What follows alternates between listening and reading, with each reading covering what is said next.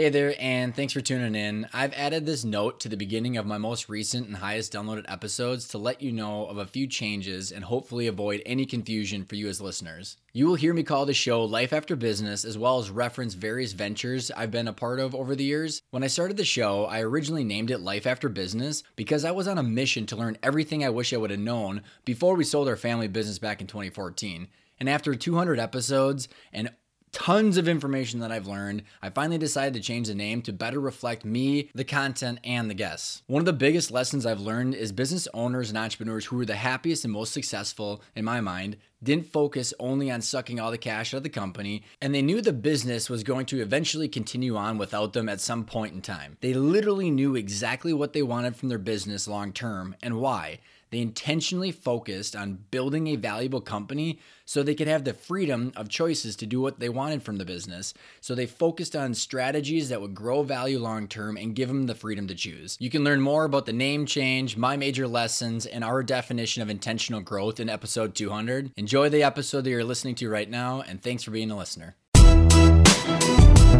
Welcome to Life After Business, the podcast that helps you understand what your company is worth and what your exit options are. Host Ryan Tansom and his guests give you all the information you need to get clarity and control over your business, build a valuable company to be proud of, and exit on your terms. Hey everybody, and welcome back to the Life After Business podcast. This is episode one hundred sixty-six, and this episode is for you if you're sitting there and you've built a good business and you're trying to figure out what do you do with it. You know, you've got a lot of pride, you've sacrificed so much and had to fake it till you make it. We've talked about this whole topic with a bunch of other podcast guests that entrepreneurs have to contain all of that so that way you actually can win the next client, continue dealing with payroll, continue building the business, work with your investors, but But it becomes very lonely. And if you are sitting to, uh, next to other entrepreneurs and you're only comparing revenue, then you're comparing the wrong reasons or the wrong things and the wrong reasons. And there's so many things wrong with it because so much ego gets tied up into that, and you can't actually address what help you need, who you need to be sitting next to that can help you guide through all the decisions that you have to make about what do you do with your company and why. Today's guest's name is Dan Cooper, and he is a co-author of a book called Sharpen, which is a guidebook for business owners and adventures in leadership. It's a fantastic book about how to be an entrepreneur and how to be a good person, how to keep your courage, and while making really hard decisions like laying people off, working with your customers and clients, and actually growing a valuable business, but also being a good person. Highly recommended for everybody. And the reason that Dan has the credibility to write a book like this is because he co-founded a company called E J four, which is a video-based online training company in two thousand three. And I want that to sink in because Dan and his co-founders were doing online video-based education content almost twenty years ago, when today it's the fad and they're valuable companies and they're scalable companies. But they transitioned an entire old school sales training company into something that was scalable, content driven on the web. And they grew that up to a nationally recognized firm selling and serving, servicing Fortune five hundred clients. And as of twenty twelve, E J four was serving over a thousand of them and delivering millions of program views. And they were debt free. And he ended up selling it in two thousand twelve. And some of the dynamics that he learned after growing and selling it is because he was partners with his dad. There was different dynamics between age, between him and the other partners, and there was so much going on that they thought that the best thing that they should do was to sell it. And today we want to talk about the things that you don't know can completely come back to bite you because ego gets in the way, talking to other owners who pretend that they have things put together, or other advisors that are just specifically solving for transaction or highest value don't necessarily understand all the dynamics of what it means to have a company and to have humility and say, hey, I need help and I need the ability to solve this problem, and how that impacts partnerships, family dynamics. And Dan shares his whole story, which is so helpful because so many people, and if you're listening to this and you've got a partner, especially a partner that's got different financial needs, different timelines, different different risk risk appetites, listening to this will at least spark your interest to say, These are things that I need to talk about. I didn't know this, and now I realize that these are slightly important. And if you want to expand on this and your knowledge and understand how to take control over the valuation of your company, the future growth of your company, navigating all the exits and managing all the advisors, check out our boot camps that we're doing every other month between Minnesota and then Dayton, Ohio. And we're also going to be launching some in the future in Florida and a couple other places. But this is a way to learn how the entire game is played, strive for value growth and focusing on valuation and valuation enhancement instead of just solving for your annual income by completely changing the game. And as Dan and I talk about it in this episode, if you're focusing on valuation and value growth, you have endless amounts of options and choices and freedoms to be able to do what you want to be able to do, so you can fix all the dynamics between partnerships, between different exits, and the future growth of you and your company. So I really hope you enjoy this episode with Dan. You're going to learn a lot and have a bunch of takeaways of things that you should start thinking about every single day. So without further ado, here's my episode with Dan Cooper. Sponsored by Arkona's Growth and Exit Boot Camps. Three days jam-packed with material on the five growth and exit principles and the world of mergers and acquisitions. You'll walk away knowing exactly what steps to take to get your target valuation and your best exit option. Three days at Arkona's Boot Camp will give you the clarity to control the rest of the journey. Good morning, Dan. How are you? I'm fantastic, Ryan. How are you doing? I'm doing good. Uh, I was uh, enjoying our little banter back and forth before we got on the show, which means I think this is going to be pretty fun because you had mentioned something about a script, and I don't think anybody that's been on this has followed it. If they, I know, I know Dennis, uh, you guys' P R agent would appreciate some sort of script, which is why he sends over the pre-documents. But I, we'll see if we cover them. uh, I, I doubt it, and uh, that's great. So Dan, you you know we're you're on the show because you guys have a book that's amazing, and you guys have, you know, you and your partner bought both grown, sold companies. You've got a community of entrepreneurs, and you've got a, uh, an interesting lens that you have wrapped this all together. And I was just telling you that I've interviewed the C E O of Conscious Capitalism and the Halftime Institute, and I think there's a lot of a lot of stuff we're going to be able to um, un- unpack today, but. So for the listeners who have not familiar with your book or familiar with you and your partner's backgrounds or where you came from, maybe kind of just give us the Cliff Note version, and then we can kind of um, un- unpack it from there. Sure. So uh, the book is called Sharpen, and it's a guidebook for business ownership and adventures and leadership. And really it's this meta theme of knowledge versus wisdom. And, you know, wisdoms are is things that are always true, and knowledge is things that we're always chasing. Background uh, is uh, entrepreneur, exit, figure out what I wanted to be when I grew up, and now a part of a community of C E Os and owners where we help to sharpen, challenge, and inspire through uh, peer advisory, executive coaching, and uh, community events. Which um, I'm, which I love, and I, I I'm a big advocate for, you know, entrepreneurs getting some other. some people around them that understand what payroll is like and what it means to to make really hard decisions. And what I what I what I'm interested intrigued with about your the book, and then also the peer groups, and I don't know in the community, I don't know exactly what the layer, because you know the whole book is based in Proverbs and King Solomon, and you know so there's a layer of of Christianity and religiousness over this, which I I find interesting, Dan, because you know I've been I was part of Vistage, and you know you've got all the other typical peer groups, and there's a lot of egos that go involved into those groups, you know, mm. because you don't have like an overall guiding compass. So like maybe kind of explain your, like the background and kind of the lens that you guys have and how that's different compared to everybody else. Sure. So it comes to to faith. There's this weird plain glass, stained glass tension. And so plain glass is everything that's out in front with your company. It's the profit and margin and marketing and sales and people and operations and all that kind of stuff. But then there's the stained glass component, which is how do I come to the world every day and make decisions and lead and manage not only myself, but uh, company? What is my philosophy on people? And how do I look at profit and legacy?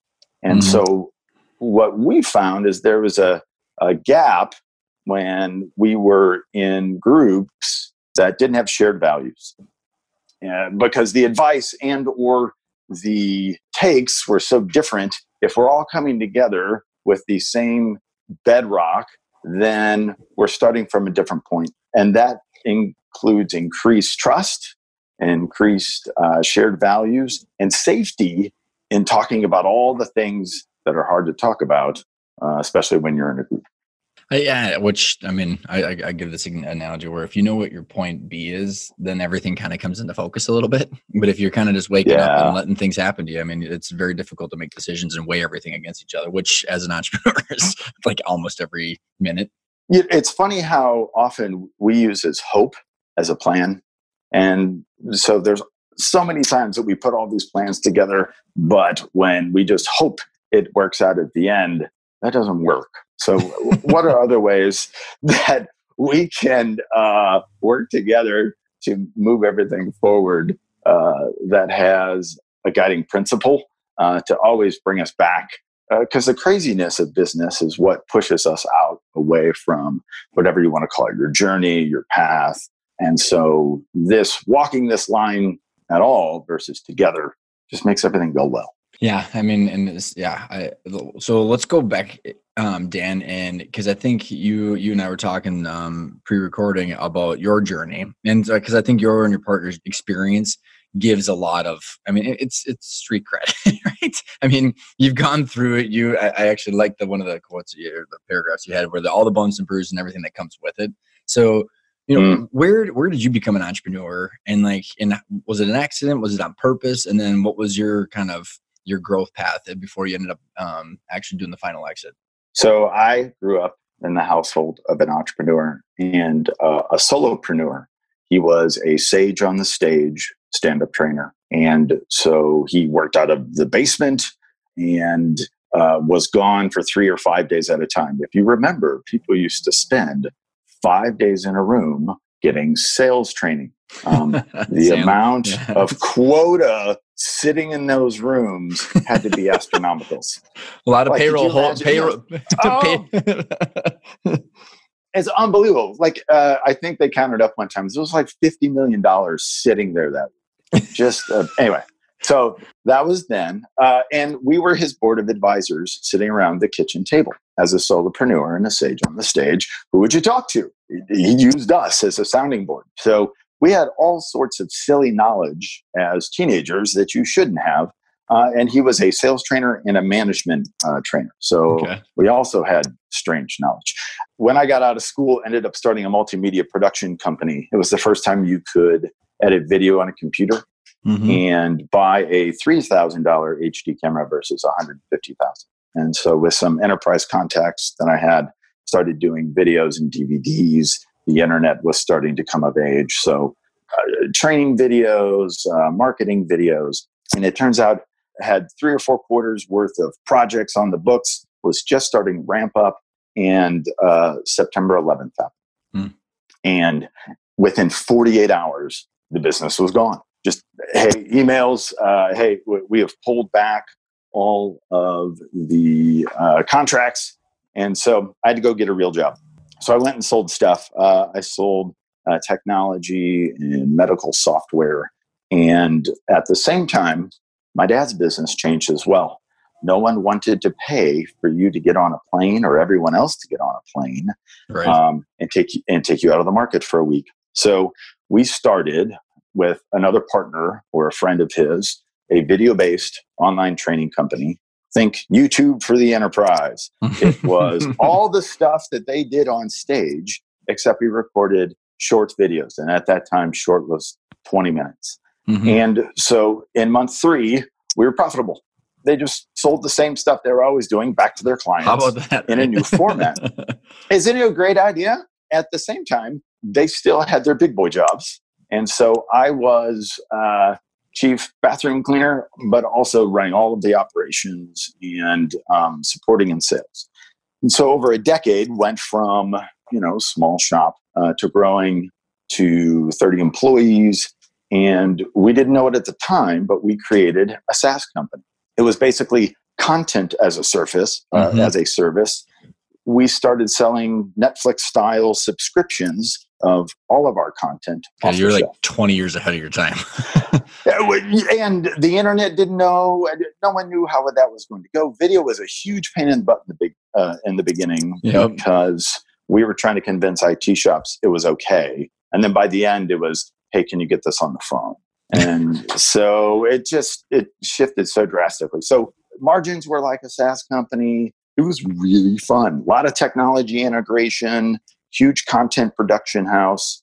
Good time. So yeah, what what what, what was the turning point? And like as you guys were going, I mean, kind of like the the the su- sequence. Did you and your dad? I mean, were you were you equity partners? And then like, did you have an idea of where you were going and what the the whole point was, or was it just you know riding the wave of growth and having fun? So it started with just riding the wave. Hey, here's a huge opportunity because the need is there, uh, because their incomes were were crashing. So they're like, we need to reinvent or die. Mm-hmm. So that was the impetus. Once we got into it, it turned into, well, this is a thing. And so I was a minority partner. So they were the two majorities and they were the old guys. I was a young guy. And so that ham and egging, that one two punch was really good. Mm-hmm. Uh, I could bring technical expertise and energy, and they brought the gray hair um, and stuff. One of the challenges and, stu- and stuff. Hey, There's other, there was other stuff. things there. So the thing we didn't know is two solopreneurs were solopreneurs for a reason. They worked by themselves. They ran a company by themselves because that's how they uh, saw the world, and they were hard to work with when it came to large groups. Great to be a person on the stage. And so really, none of us had any idea how to operate a real company mm-hmm. and what the people problems were like and cash flow and just all the things. So we it was learning on the fly with all of us. And of course, I was doing all the research of, hey, I, I believe this is the way we're supposed to go. And this is how other people are doing it, or at least so says the internet. And I was classic, head down, execute. Mm-hmm. We were a national company. So, you know, all the network was totally national. And I think I left a, a lot of things on the table from a personal perspective. So where where were, where did things shift as like you were like, because usually what I found in is like there's some kind of event, you know, whether it's something personal or something in the industry or the market, you know, the September eleventh already happened. So that was kind of what helped this pivot. But when I call it the, the looking up, like, wow, okay, now what's the point? What's the point of the yeah. business? What, what, what's our goal? Like, was there some sort of circumstance or situation for you that, that, that triggered that? Yeah. So there's a business one and then a personal one. The business one is, uh, we were doing custom content, super expensive. You put everybody's logo on it, their examples, and it started to become a grind on our production process. And so we decided to take a big swing and take all of the content that they have and make it off the shelf, which is make it generic. Mm-hmm. And two was we had a huge challenge with sales. Uh, we couldn't find direct salespeople to save our life. And so uh, installed a partner reseller channel sales opportunity. And what took off as a, a tiny revenue is now, I don't know, it was over thirty or forty percent of the entire company's revenue when I left. And so there was this point where we had to decide to totally reinvest about halfway through mm-hmm. and say, okay, what do we want to be when we grow up? And that is when we got laser focused from just, hey, selling like they did with stand-up training and, hey, do you have a custom project to, no, we're a content company that delivers value. What do you want from a library perspective to go? So during all this, so that's the business side, uh-huh. personal side. During all this, um, one of the partners got divorced. Um, as they got older, uh, their farm was situated. And this tension came up of, do we want to grow or are we just shoving cash in our pockets? And of course, as the sages they were, they've already bet the farm several times. Right. And I was ready to go bet the farm. Mm-hmm. And we were making enough money where uh, life was good. And so I had this aha, like, what do I want to be when I grow up? Is this all there is? And am I just going to, you know, churn away for the next twenty years doing this? Or is there something else? So through a lot of pride, a whole bunch of egos, a lot of lawyers, um, we had we had what happens to marriages when you stop doing what got you there. It's the only the only thing that what got you here will get you there is relational, especially in your partnerships.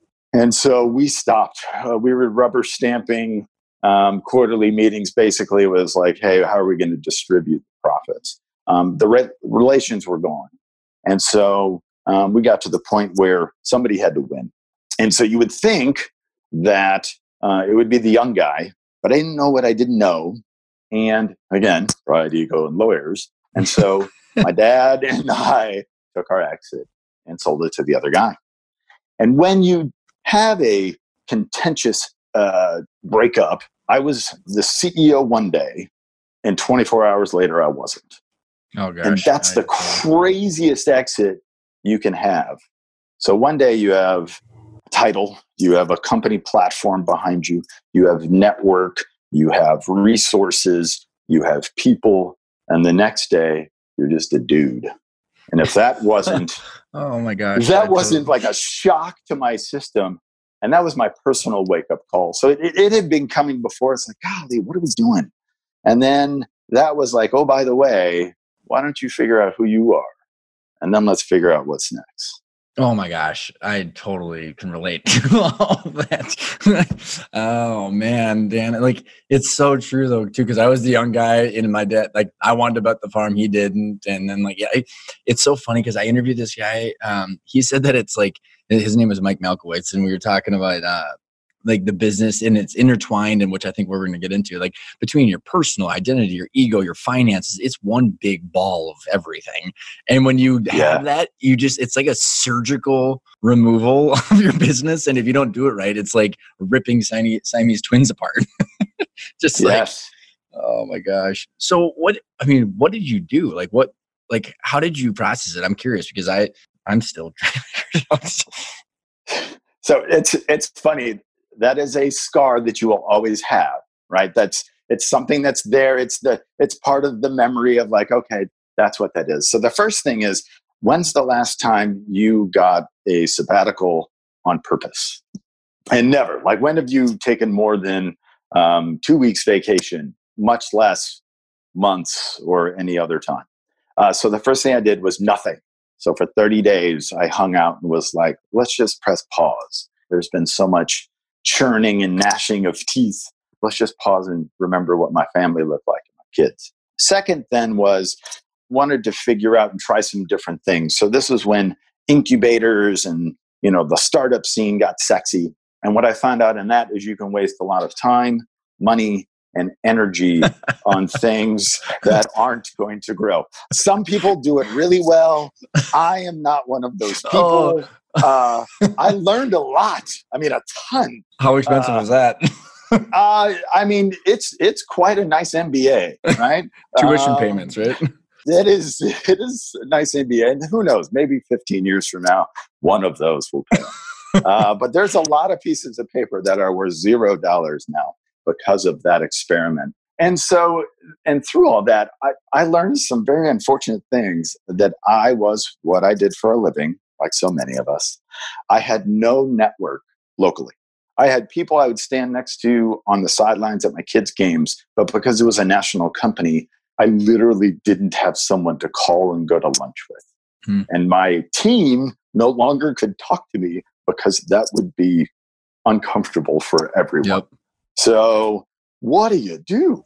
And you ask a lot of what, why, how, who questions. And there's a lot of searching that goes on of how did I get to here and how, what's next? It's uh, it's so interesting too. Cause like, you, you know, I, and this kind of goes back to, and I'm curious, like as you're like interacting with all the executives and the, and the owners that you're with now, is it to, to go through that. And this is where the in the in Bob Buford's Halftime, you talk about the S curve, and that, you know, there's yeah. that, there's that little that little area where it transitions, and ideally you do all this while you still have your company, right? Because like it's really painful without the cash flow, without the community, without the network, without the infrastructure. It just is. It's it's more effective if you do it beforehand. Uh, you'd be amazed how fast it happens, though. Uh, so the one benefit is that the speed at which you can do it, because, you know, there's this, this sucking sound of cash leaving your household. And that's a heck of a motivator. And yeah, I did consulting and all that kind of stuff, but it still wasn't what was next. Mm-hmm. How did you, how did you, like, what were some of the tools and then that you used to process that? And then what ended up, you know, introducing you to your partner and kind of the whole, the, the rest of the journey? So the simple one was uh, coffee, lunch, coffee. Um, if you don't know any humans, it's pretty easy to go meet them. And Kansas City, the town that I live in, is a fairly open town in that way. Uh, how do we help each other? Mindset and philosophy. So that was one. Two was circles. People interact in circles versus rows, right? We learn in rows, we talk in circles. That's why I believe so much of, of what we do today. So had to go find some circles to create community and connectivity. Ended up doing something called a personal strategic life plan. It's not unlike the halftime concept, uh, but with a, a little different flavor. And uh, that goes from some some deep pondering, uh, some writing, uh, asking others uh, who you are, what your strengths are, and what you should do, be, and not do, and not be. And really just a great time of reflection. And of course, it ends with the eulogy exercise, which we all oh, yeah. know and love. um, which then sets you on this new path. And I think the biggest thing that I got from it was clarity. When your head is down in your business, there's so many things flying at you. It's hard to get back up into the helicopter and get into the clouds and look down. And so to be forced to have that time was a godsend, uh, because I wouldn't have done it any other way. And he probably did, I'm sure. So um, then this kind of goes into, you know, your book and what you guys are doing. Because I like what you and I were saying um, before the show is like, you know, my mission, and it sounds like, I mean, like you guys are on a parallel path, is like, how do we help the listeners and owners figure out how to look up and get clarity before they're, before anything traumatic happens, right? I mean, whether it's personal, because I mean, business takes a toll on you, and and how yeah. do you, like, how do you get people to look up and start processing this stuff? I, one is, what is, two ways. One is, who are you hanging out with?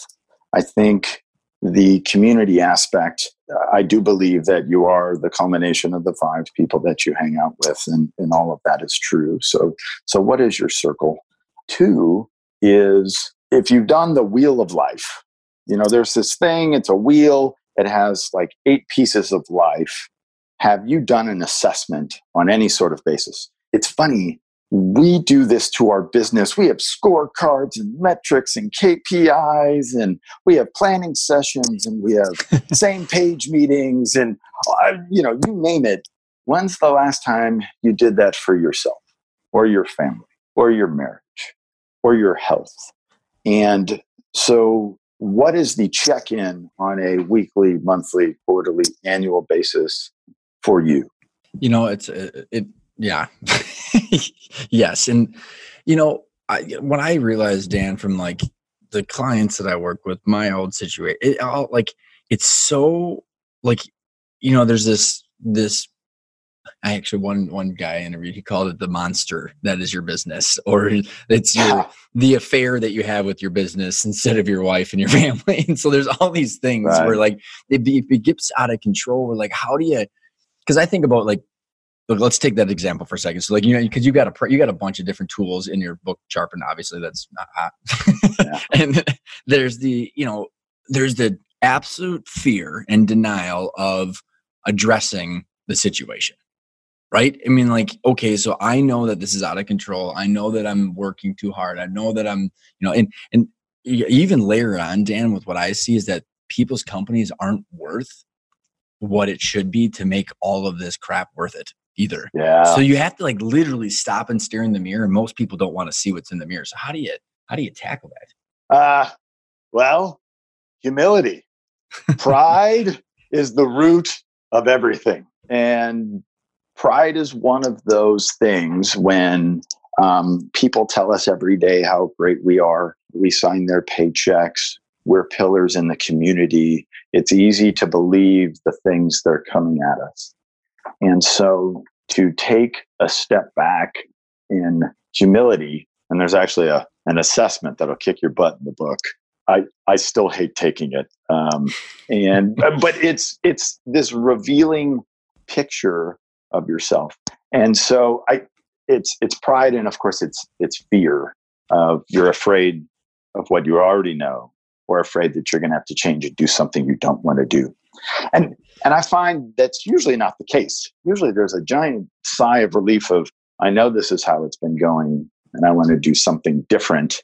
And it's it's not the how to do it. Once you define the challenge, how to do is pretty easy. We're great at how. Heck, right. There's Google. Go figure out how on Google.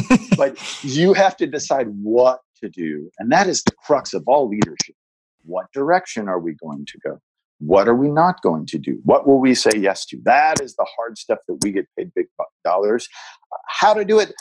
Uh, we'll figure out fifty ways. One of them will work. So like, and I think that's the interest. You bring up a lot of good points, because I think a lot of people struggle with the how, right? I mean, like this is kind of goes back to, you know, your business just kind of gets a hold of you, and your how is just indirectly planned for you through like a, like a set of, you know, micro circumstances. Like, so there's the, you know, there's E O S, or there's scaling up, or there's any of these different planning tools, right? And you know how many times, Dan, I'm like, what's your plan? Oh my gosh, if I had a dollar for every single time I heard, I'm going to double my revenue. Like, good for you, man. Did you, were you up all night thinking about that? like, like, okay. So is it the right revenue? Is it the right reason? Do you want it? I mean, yes, yes. Oh, that's great. Uh, so, all right. Question for you. What's your response to that? Well, that's what I asked. I go, well, have, did you like, did you like what, why? Like I literally say, well, what, what's the point? And, you know, and I think that's the, cha- like what you said is like, you know, in a lot of the communities and a lot of the, entre- I mean, entrepreneurs are an interesting breed to begin with, because of us being like risking insane amounts of things to be competitive and to win in different things.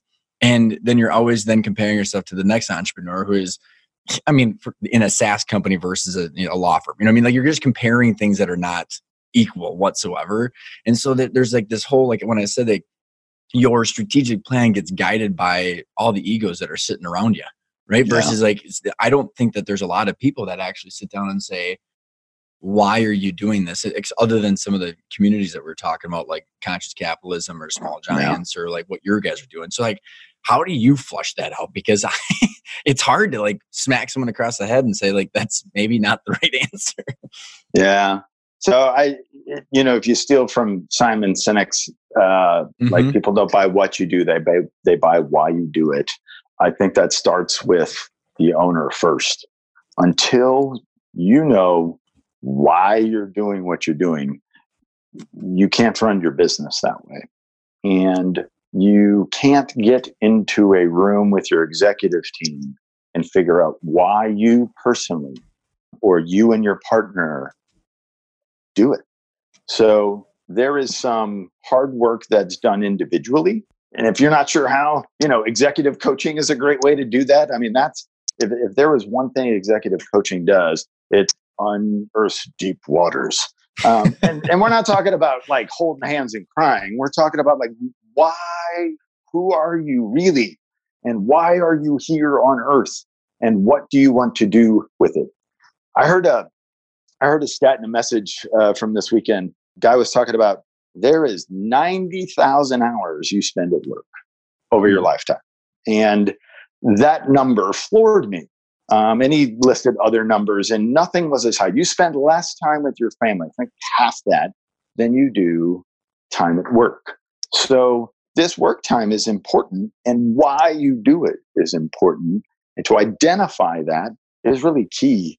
And you'd be amazed at how much energy and uh, clarity of direction and what to say yes and no to when you inside know the direction that it's supposed to go. And then you can start leaking that out little bits at a time to your team, to your family, uh, and then all the time to yourself, because we forget over and over.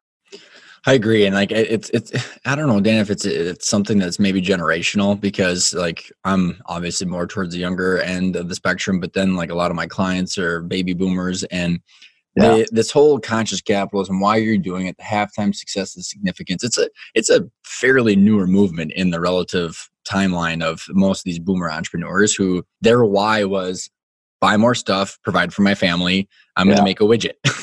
And then next thing you know, you know, they've got, you know, seventy employees and ten million in revenue. And that's, you know, like what they're doing. And yeah.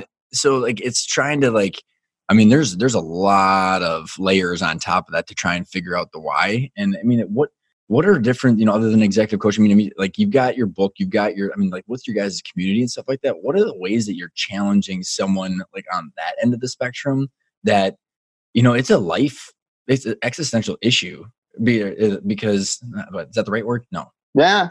Yeah. Cause like, it's because you're like, who am I? I mean, and you're doing that at a later age with a lot of stuff that relies on you. uh, but it's easier because you have a lot of feedback. Most people know who they are. They just don't take the time uh, to sit down and do it. Uh, I give you two reasons why you have to figure out your why. Uh, one's a business one. You know, you talk about millennials and the next generation. If you don't know your why and you cannot communicate it, you will not be able to recruit. Uh, and this is not like yeah. fuzzy, you know, kumbaya millennial stuff. This is like, no, it's important. Therefore, you need to be able to talk about it um, and have a powerful one to see if they want to join or not. So that is the business reason why you need to know it. Uh, the personal reason is for your own legacy. Because if you just, we're going to farm until there ain't nothing to farm no more. Like, great. Um, except your retirement is going to be really challenging. And once you know your why inside your business, you will never have more time, people, and resources to impact this world than when you're in your business. It's amazing to me how many owners are like, I can't wait to be generous. I can't wait to, you know, go work at that nonprofit and, and write that big check. And they're missing a huge opportunity, which is you have all that right now. And I didn't know that until I was literally kicked out mm-hmm. one day. And it's, that was yeah. the craziest. I was like, oh my goodness, I had all the stuff that I said that I was going to get, but it was already there. I just didn't see it. Well, it's interesting. Let's, let's take that for a second and pull that thread because, you know, I talked to, uh, um, a couple of people on the show about this of, you know, using your back, plat, your business as a platform to change lives. And that's kind of the whole theory of conscious capitalism of like, it's not just about the top line and the bottom line and your valuation. It's about like, because I, I it's about all the things that the, the ecosystem of people you can impact. Because like, I mean, yeah. I, I watch, I mean, I watch so many people on the show, Dan, where like they netted so much money and they're like, well, I don't have an infrastructure anymore.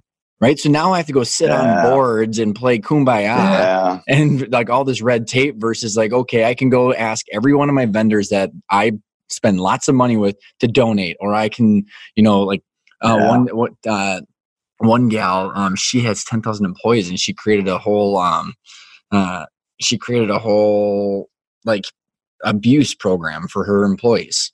And like, I mean, you can't do that without a company. So like, explain, no. have you seen other people do some pretty, pretty cool things as they've kind of reshifted and like become aware of that before? Yeah. So let me give you, well, you have the big one, right? It's the, it's the ten thousand people. And, and the funny thing is we hear all the stories about these giant undertakings. Like we started, uh, one of the clients in our community uh, has a project called uh, the Global Orphan Project. And so they have um, an engine that supports um, orphan care in Haiti. And it is awesome. And when you talk to him, your mind explodes because you're thinking, how would I ever get to hear? Like, that is so big and there's so much in it. I, I'll just not start. I'll just go back to my company. So that's a good point. Um, on the other end of the spectrum, another client in our community decided that financial acumen was uh, a key for him. And so what they provided, uh, and they were hearing things from their employees of, oh gosh, it's hard, or I, I wish I could manage my my budget better, blah, blah, blah. So they're like, okay, why don't we just put a program in? As we will offer a very popular financial management uh, program. And if they finish it, we'll give them five hundred bucks. And one of the uh, ladies in the company ends up taking it. Uh, two years later, she's out of debt and buys her first house for her family. So cool. That is easy, small, bite mm-hmm. size, huge impact. Like, how did you impact that family? Not only for this generation, but like, what is she going to teach her kids, and how does that go? So I think, you know, we, we always have these grandiose, because of course we're entrepreneurs. We want it to be big. We want it to be loud, and we want it to be seen. And it's sometimes the little things that have a huge impact on one person's life that, uh, that give us the same credence and, and joy. Which, and I think as you start to look at those different things differently versus just, you know, going, like you said, on the same same page meetings and stuff like that, instead of all talking about revenue and stuff, it's like the, it's the holistic of what else, what's important here. I mean, maybe explain your kind of your waterfall, because I think the waterfall in the book, there's a lot of people that maybe have the wrong order of things, which allows them to not, you know, think like this. Yeah. So this actually came from uh, a client. Uh, we were talking uh, at a one-on-one, and he's like, I think my priorities are screwed up and I need a way to remember them. And I'm like, okay, that's, that's a great conversation. Um, unfold that. And so through his morning time, he's like, okay, here's, here's the waterfall approach. And like a waterfall, the top to bottom, it fills things up. So you have to fill on the top before you can go to the next level and fill that up. And so at the top of uh, the waterfall was God. You know, love the Lord your God. That's that's numero uno. And then second is uh, love your neighbor. And so who's your neighbor? Well, that starts with your spouse. So God, spouse, the next bucket that you fill is children. Then the next bucket is work. And the final bucket is community. And as you look at your prioritization of time and energy, of course, the first thing everybody just did as they're listening to this is, oh my gosh, are you kidding me? That's, I, what am I going to spend like three hours praying? And then I'm going to go like out on a date with my wife every single night. No, yet there are uh, pieces to that that make it very real. And so the whole point is, what's the point of gaining the whole world and losing your soul? Um, and so if we take that verse and we work it through the waterfall, this amazing thing happens, right? So what's the point of gaining the best marriage if you lose your soul with God? What's the point of gaining the best kids if you lose your spouse? What's the point of gaining the best company if you lose your kids? And what's the point of being a giant pillar in the community if you lose your company? And with that in mind, you can see priorities. And that waterfall is a nice quick check. And then one quick tip, if you're having a problem with something lower on the waterfall, concentrate on the one above it. Mm. If you're having trouble with your spouse, you'd be amazed if you spent more time with God, uh, what he's going to do in your heart to help that along. Having problems with your children, go spend more time with your wife. You'll get on a further same page and you'll talk some stuff out, and it should get better with your children, and so on and so forth. So your work is, should I stop working? No. Should I work less? Maybe. I don't know. It depends on your situation um, and where you are in life, where your company is. So that is, that is the waterfall. And that was a giant aha. Uh, not only for me, but for a lot of people, because we do it, we do it backwards a lot. It, which is so funny too, Dan, because like when I think about like the the principles that we preach is like, you know, I, like when you start to have these in balance, there's a lot of weird things that actually take care of themselves. Where you, if you right, I mean, like you're like, oh, okay, so because I think there's a. There's a, there's, I, I believe scientifically that entrepreneurs, their brain is wired to the point where like, you know, we have a lot of dopamine that is, that we have quick hits because we're putting out fires. We have a lot of ego that is like feeding because we're like, like you said, the head honcho or the C E O. So the, there's a lot of the stuff that scientifically makes the situation happen, which therefore people then work too much and are too involved in their business. However, the more that you systematize things, reduce your ego and get out of your company, the more valuable it is. So there's like this weird like par- like paradox that happens that like we we should do all these things, but people think that they shouldn't because we're actually fighting science. So I, that is true in so many different ways. Uh, that I call the founder syndrome. I did every job up to now, and I know how to do it, manage it, measure it, and I can't get out of the way because I can't stop looking over your shoulder and getting it done. Or I can up to an extent, but then there's these always three or four um, tentacles that I have attached to those things. So I think it's a huge challenge to unhook what you know as the founder or the person that started it and to give that to other people. So, and I think that's it, what's that ties to some of the stuff that you got in your book, which I think would, and a lot of stuff that we probably both adhere to, like what your definition of leadership and like there's in how that impacts that situation that you're talking about. Mm. Mm. Say more. So that, like, I guess maybe to, I'll expand on my question is in like, yeah. So maybe give your definition of leadership versus, you know, I think the, the dictator that I'll just, you know, again, you're seeing a lot of that stuff being, you know, pushed that direction because of the millennials and the culture and the low unemployment. But like, what is your guys' definition of leadership and how is that different? And how does that actually help the situation? Wow. So I hope there's not a definition that I can't remember uh, that's sitting in the book. Yeah, and um, no, no, no, no, no. I just, as in like your concept of like leadership, you know, maybe even a story or example. I'm not looking for that. Yeah, yeah. Fair enough. I'm like, oh goodness, what page do I not? Please reference the page. No, I'm just kidding. no, no, no. Like so, as in like an example of like, you know, like, I mean, uh, servant leadership or something like that, that you've seen sure. that helps this, this situation. Uh, so leadership, all things rise and fall on leadership. Leadership is, and, and I think we inherently know that, and you can see it all over the world today. Uh, with the amount of leaders that are falling in politics and in their companies and in churches, uh, there is no better time to be a pillar of a leader than right now. And I'm sure every generation has actually said that. We're saying it for this generation. And leadership is a me model to we model, I think is the simplest way to do it. So spotlight on me. The spotlight on others. How do you manage that? Uh, it's uh, there's a book by Bob Chapman called "Everybody Matters," and he really simplified it for us when he said every single person in your company is someone else's precious child. And you're like, oh, well, they have a spouse and kids and a mom and a dad, and therefore we should treat them like that.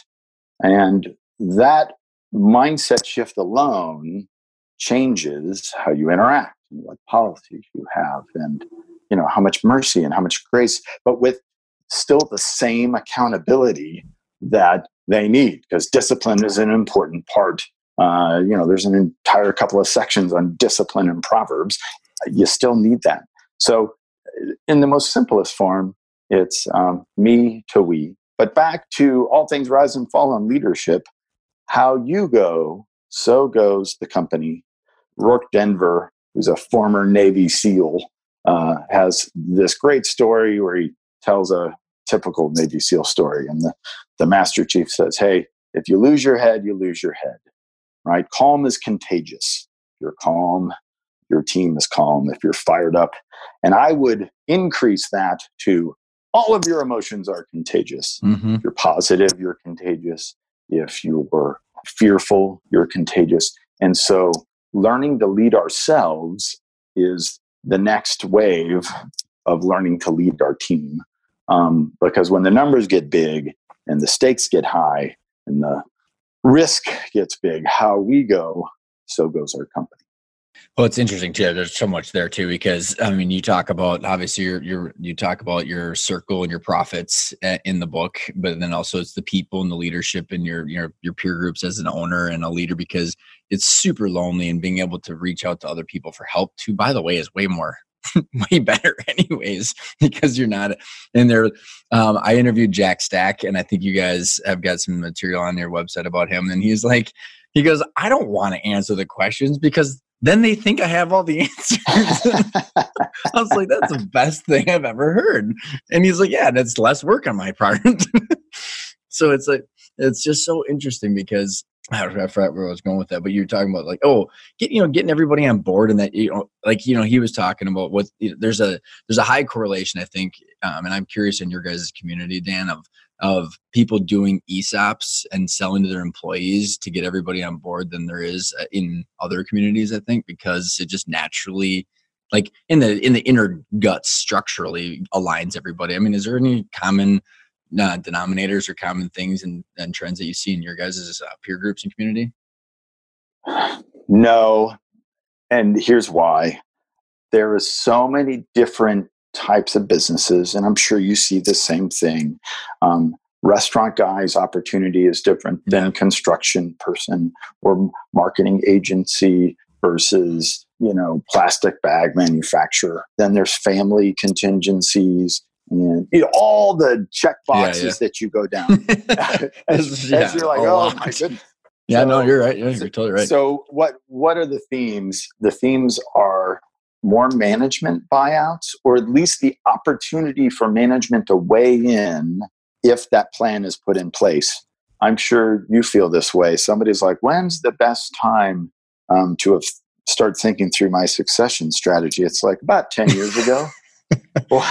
What's the oh, next? But it's like impossible to beat someone over the head with that, though. It's like, gosh. So what's the next best time? How about now? And so I, I don't even think people are to the which version should I go with. It's the have I thought about it at all? And sometimes that's why is uh, that? Why? Look, I've been trying to figure this out, Dan. And like, I mean, I, we're trying to we're trying to promote for our upcoming boot camps, which is a crash course on how to do all this yeah. stuff. People are like, I'm not ready to sell yet. I'm like, how did you not understand? That is not what I'm saying. It's like, think about it. So, what, what is the reason for that?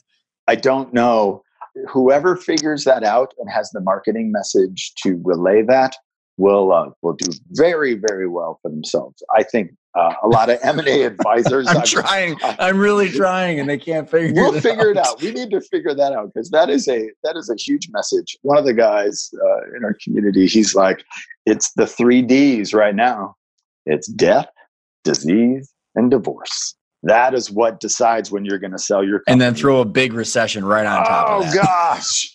It's like, why wouldn't you be like, especially with that looming around, like, why would you think about it? And like, when you think about everything we've talked about, it's like, it's like your ability to be happy and be financially sound and be able to impact is all hinging upon your ability to step up and wake up. And in like, in people, you know what, my analogy, Dan, that I've given in the past is like, it's like, and I know you guys had a reference to The Matrix in your book, what I love. It's like, it's like, you have all these people that are plugged in, and then all of a sudden Neo sees the zeros and the ones and he grabs the bullet. And I'm like, that's it.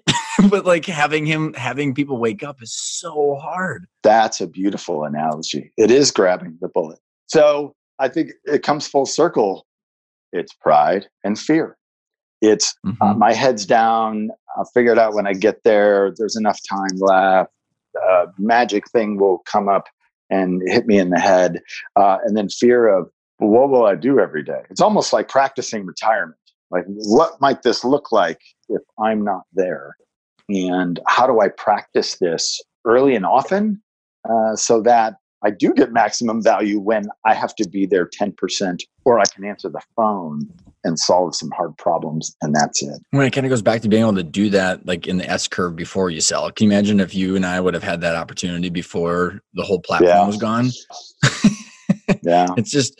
Is there things that you guys are seeing? Because um, like when you have your communities, I'm curious if the owners were like, there's this whole stigma, and I can't talk to my manager about this. And I kind of think it ties into our theme of leadership and, you know, reducing the ego. Is like people feel like absence of data with their own, like, you know, their own stories, which is usually ten times worse, right? Yes. So like, is there stuff that you're seeing with the, the, the, because I think the leaders and the owners that are in your guys' world probably have, have a little bit more maturity of this, I'd hope, um, or, you know, or at least are on their journey of that, that are they're communicating with their their people differently about this kind of stuff. So I'm obviously biased, but by being able to talk about it in a circle of peers helps give them confidence and language to talk about it mm-hmm. back to their team.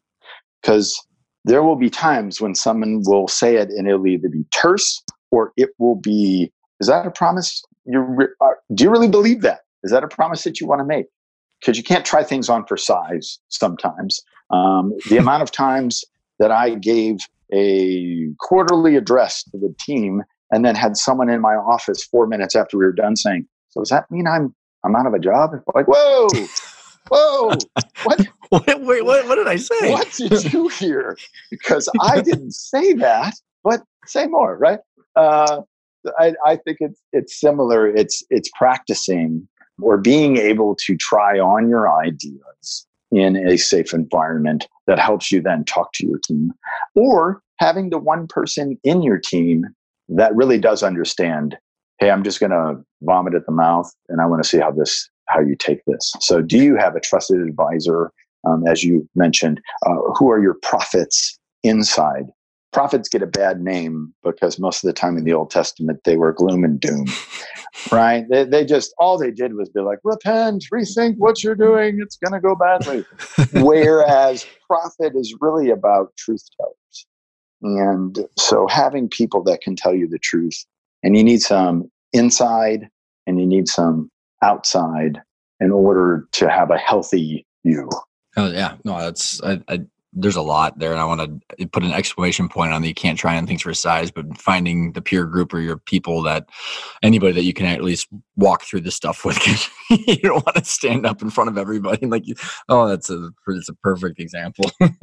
As we're kind of getting close to the end here, Dan, like what, you know, if you were to, you know, obviously pick up the book for everybody, and I want, we can get into your the, the ways to contact you. But what are some things as you're, you know, if if you're a listener and you're hopefully still have your business and you're like looking up, what are, like what would advice would you give them? But also maybe an easier way to think about that is, what advice would you give yourself mm.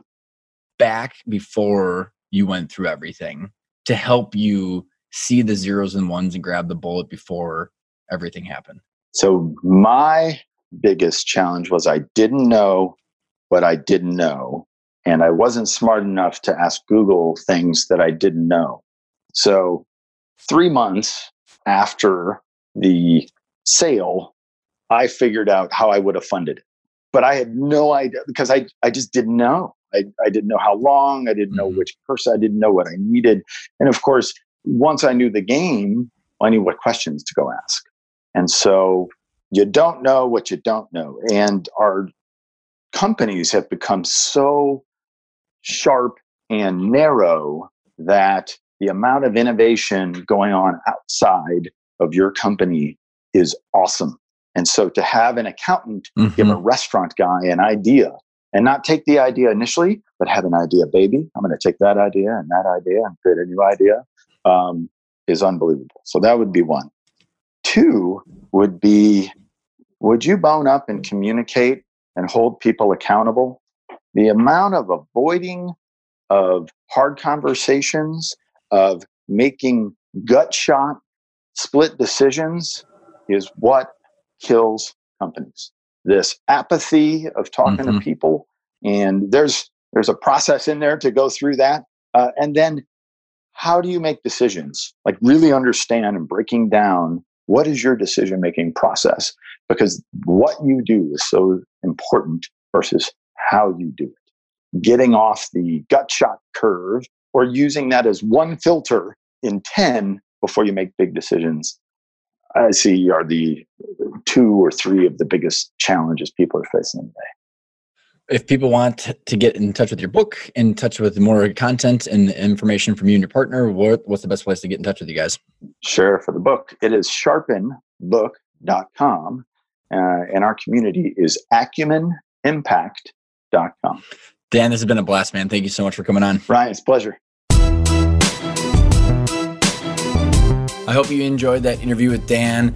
The theme continuously pops up. Figure out what you want before it's too late, before you get an out of the blue offer. Attend one of our boot camps. It's two days. You'll figure out what you want and why, what your financial targets are, meaning what is your company worth? What do you need it to be worth? How do you understand how much money you get up front versus over time? What are the different exit options that are available to you, and how do you understand the difference between private equity, E SOPs, third parties, family transfers? What are the ways to increase the value of your company to get you what you want? And then how do you hire the team of advisors that can help you optimize your plan? It's a no-brainer. It's five thousand bucks for two days, and you'll literally get all the control that you need back. So that way you walk out of there knowing exactly what your next step is in your journey to go get you what you want. Check it out on the website. It's arkona dot i o. We've got the bootcamp agenda. Reach out to me. I'm happy to walk you through the agenda. It's Five grand in two days that will literally change your trajectory of where you're trying to go. That being said, I will see you next week.